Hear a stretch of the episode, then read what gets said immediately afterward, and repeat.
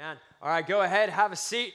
We are uh, three Sundays away from Christmas Eve. So we got the 10th, the 17th, and then Christmas Eve. We're going to do something on Christmas Eve just for the sake of doing it because sometimes people in life just need a deadline to do something good. So, uh, yeah, it's behind me. All I want for Christmas is baptism. If you're here out of junior high, you're a follower of Jesus, and you've never been baptized, uh, I'd love for you to get baptized on Christmas Eve. Why Christmas Eve? because it's available, right? Like you're the type of person who just needs a deadline. Uh, so if that's you, you're out of junior high, you're a follower of Jesus, you've never been baptized, uh, talk to me afterwards or grab one of those connection cards in the seat back in front of you. Put down your name, your number, and just write baptism on the back. Uh, we'll get in touch with you this week. We've got two ladies uh, who, would, who are excited about getting baptized uh, on the 24th. And so we'd love to have a whole lot more people with that to celebrate the new life that Christmas represents. It's Jesus coming into the world to change everyone and to save us from our sins. And baptism is a picture of that. We're going to celebrate that on Christmas Eve because all I want for ba- all I want for Christmas is baptism. So we're starting our Christmas series today. It is called The Miracles of Christmas because there's so many things that had to happen leading up to Jesus coming into the world that the only way that they could have miraculously come together is if God in heaven decided, "Yep, I'm going to do that." And so God does it, and it's a miracle. And there's so many different things that come together to make it happen. So, we're going to look at four miracles of Christmas. And the first one of those puts together perfectly, I think, two opposite extremes about how people think about God. Either God is the referee up in the sky who is waiting to hit you with the flag every time you do something wrong. Not just throw the flag, but to hit you with it every time you do something wrong. He is big, He is powerful, He is holy, and, and He is seriously going to whack you with that thing as soon as you do something wrong. That's one picture of God. And there are parts of it that are true, but most of it is not true. The other side, I'm calling it the Amazon God, where there are millions of things about who God is. And you and I, because He loves us so much, we've got the privilege to choose exactly what we want and to totally avoid the things that don't matter to us, that we don't want as part of your life and mine. And if you think about Amazon, there's literally like millions of things on that website that you could get sent to your house within two days. One of those things, at least it was on there the last time I had somebody else look for the weirdest thing on Amazon because I'm not looking at that, uh, is, is you can buy, for some reason, I don't know, you can buy human fat and have that biologically sent to your house in some type of biohazard container. Most of us are thinking, I'm gonna get that out of my house. But if you wanted to buy it and have it arrive at your house just for you, they'll do that. And sometimes we think of God as that, that He just exists to give me exactly what I want within two days. And I can even do it sitting on the couch. And if you ever Amazon from somewhere other than couch, couch is sanitary version for where you've done it. But we think that God is like that, but He just exists to give me what I want. And what we're going to talk about today brings together the truth out of both of those extremes. That He's not the referee God, that He's not the Amazon God, but He's something entirely better for you and for me. And what we're going to talk about is called the incarnation. It's a big word that means massive things. But what it means, baked in the middle of that, incarnation, is carne, that God becomes human. In the book of John, there's a guy who's writing it who literally walked around with Jesus and saw Jesus do all of these things. He, he says in John 20, verse 31, the media team is going to put it on the screen. He says, These are written so that you may be, continue to believe that Jesus is the Messiah. That means God's chosen, anointed from the very beginning of time, God's Savior for his people, the Son of God, and that by believing in him, you will have life by the power of his name. He's saying all these things I'm going to explain to you so you can understand who God is. He's better than the referee, He's better than Amazon. He's incarnate God. And so, what Christmas reveal, or what Christmas leads us in, is the fact that God became flesh. God became human. We like to say here that Jesus is God with skin on, because Jesus became human for you and for me. at the very beginning, so like rewind 12 or 20 chapters from that. In John chapter 1, verse 1, John begins his eyewitness account of who Jesus is and the great things that Jesus does in the world. And he's writing to Greeks, which means nothing to us right now. So let me explain it. Anytime you're having a conversation with someone, you talk about things that they're going to care about in order for them to listen to you. So chances are none of you noticed on the way in, but you might notice on the way out. The Christmas tree that's in the lobby, the people who decorated it yesterday wanted to balance it perfectly between red ornaments and black ornaments. So it could be either a 49ers Christmas tree or a Raiders Christmas tree, right? Regardless of the way that you look at it, your team is on there. And if you disagree and you throw it on the lawn, we'll know you're a Raiders fan because that's how you people live.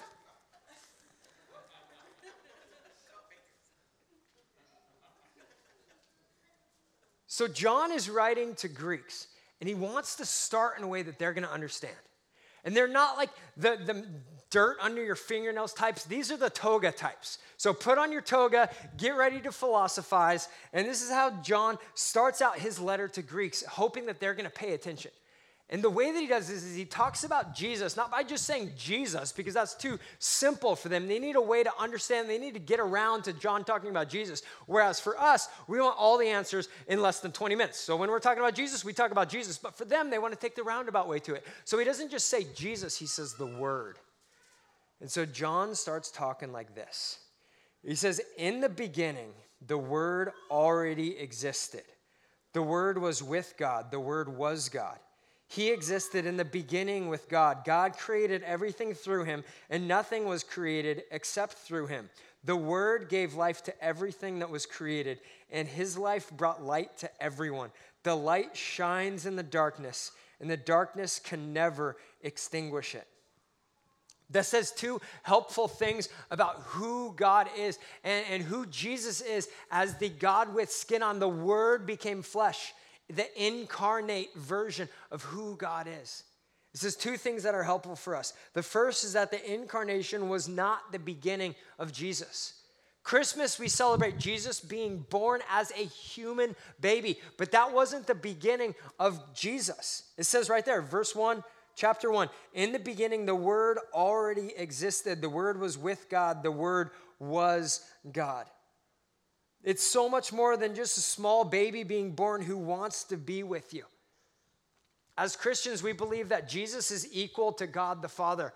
We have one God who's revealed in three different people God the Father, God the Son, Jesus who lived among us, God's Son, and then God the Holy Spirit who lives inside of us because Jesus is a flesh and blood person, can't live in your heart. So God's Spirit moves in to us. The incarnation wasn't the beginning of Jesus.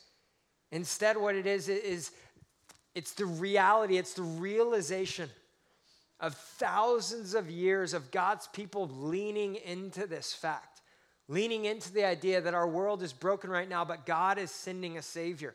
The Messiah, what the verse that was up at the beginning, God's anointed, God's chosen Savior. And so the world is leaning into the fact that God is going to send someone. That this someone isn't just going to appear, isn't just going to start, but actually, this someone existed from the very beginning. And where I think that shows hope for you and for me is that God's saying to us, man, I was prepared for you. I didn't have to rustle. I didn't have to like figure stuff out last second when you showed up with your problems. In fact, God was ready all along. Think about it like service ends in a little bit. If you're new here, it'll probably end before you expect it to end. You're welcome. And on your way out, you decide, you know, I'm, I'm not going to go straight home. I'm going to go out to lunch with somebody. And then you realize, man, all the good Mexican food places around here are closed on Sundays. So I'll have to go somewhere else. Um, and, and, you decide, okay, you, can drive because I'm not going to drive. I want to ride together. And then you get to their car. And you think that if I was taking somebody in my car, or even had the possibility, I'm going to make sure that it looks good for them to show up. But you open the passenger side door and McDonald's falls out of their car. Like you know that know those moments where you try to keep everything neat and tidy in your life and then life happens and the world explodes into your car and there's a little bit for you to sit in and the rest is just it's complicated. That's what's falling on your feet as you're like, I'm not getting in there. Because there's no preparation. There's nothing within that car that's now on your feet that says, Yes, I planned for somebody to join me today as we go to drive 20 miles to somewhere that's good to eat. Jesus existing before time is God's promise to you and to me that He can handle us. That He's not throwing stuff together last minute. He's not wrapping the presents just hoping that you can get it done before the kids wake up on the 25th. Is there's preparation, there's a heart there. The incarnation, God becoming human, incarnate, and with flesh on, God with skin on, is the realization that from the beginning of time, God knew that you were going to come along. He doesn't just exist like we know, where we don't know what's going to happen tomorrow, but we know everything that happened yesterday. God looks at time more like a comic strip, where the whole thing is there on the page, and you just go from end to beginning to middle to beginning to end. To it's not like you're bound in one box. But God sees all of it. Jesus sees all of it, sees you and me, and every excuse we can bring to the table about why our problem is just too much for God. And God says, No, I already prepared for you. I'm not behind. It's not too late, too early, too complicated, too far gone.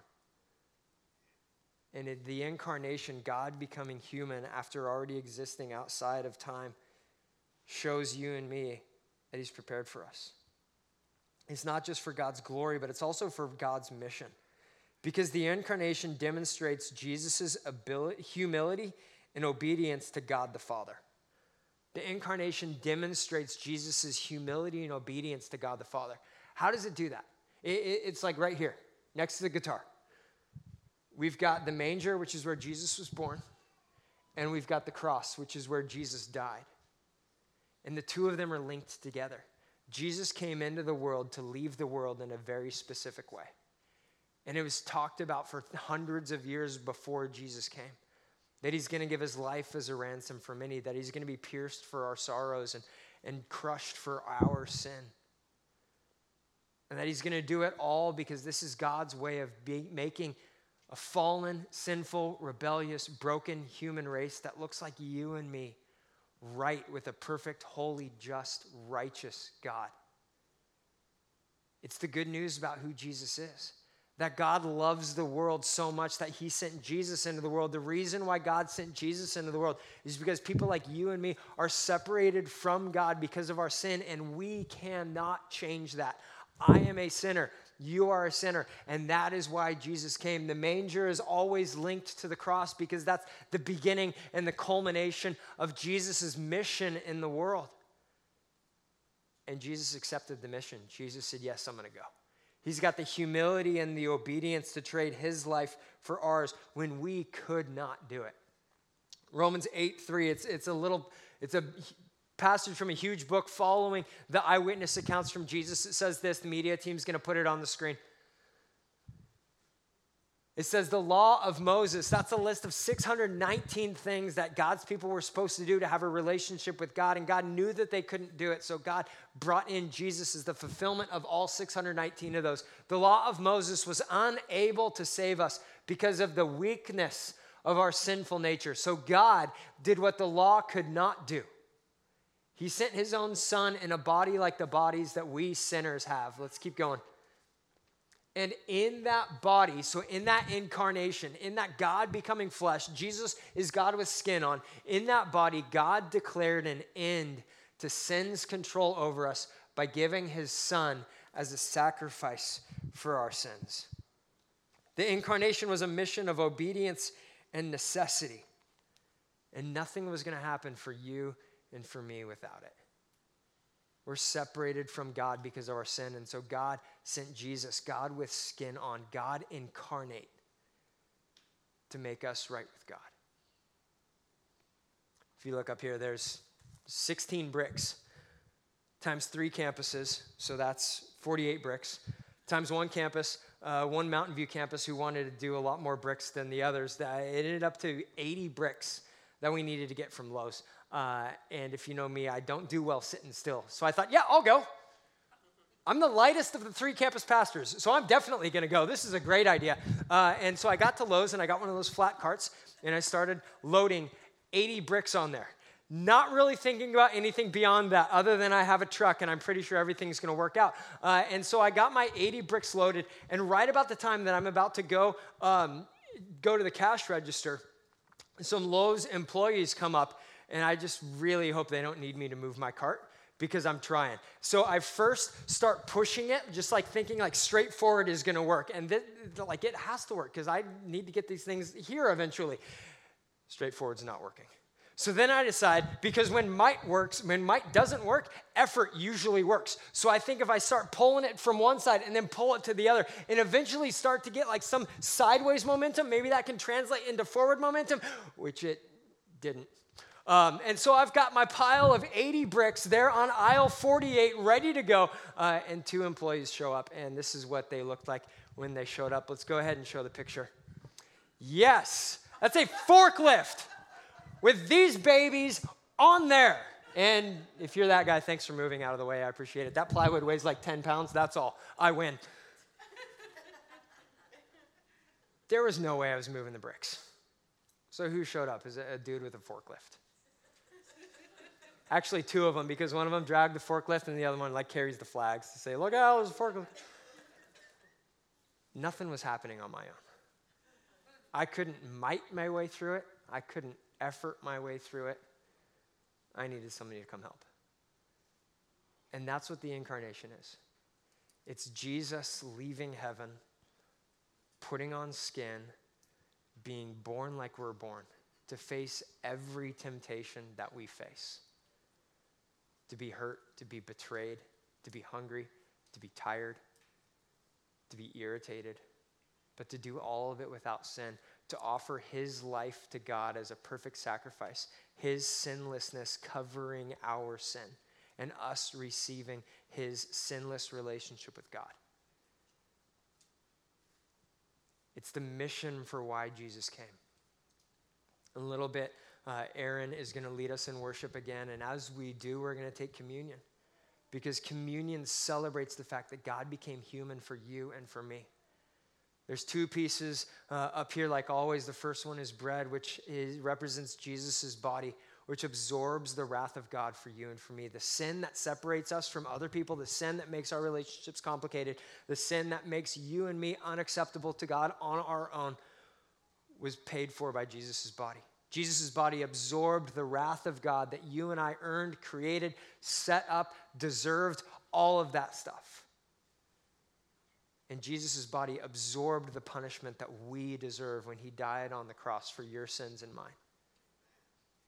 And the juice represents Jesus' blood, which creates a new covenant, a new relationship between a holy God and a very unholy humanity. Where God meets us as enemies and loves us like family. We walk up to the table not having the bread, not having the juice. So we walk up to the table as enemies and we leave the table as family. I love it where, where the, the new relationship between God and humanity, we're not just good, we're family. We're sons and daughters of God. We're invited into a relationship with God. So as we close today, that's one of the ways that we can respond is we take the bread, we take the juice, saying Jesus came on a mission for you and for me. But why? Why does this matter? Why is this more than just a Bible lesson and something that you can not use ever in your life?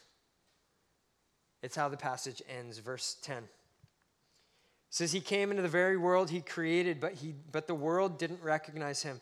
He came to his own people, and even they rejected him. But to all who believed him and accepted him, he gave the right to become children of God. They are reborn, not with the physical birth resulting from human passion or plan, but a birth that comes from God. So the Word became human, and he made his home among us. He was full of unfailing love and faithfulness, and we have seen his glory, the glory of the Father's one and only Son. It's the two pieces of God from the beginning. It's the holy God who's filled with glory, taking on human flesh to live among us. And it's the God of love who loves you and me enough that we are worth leaving heaven for relationship.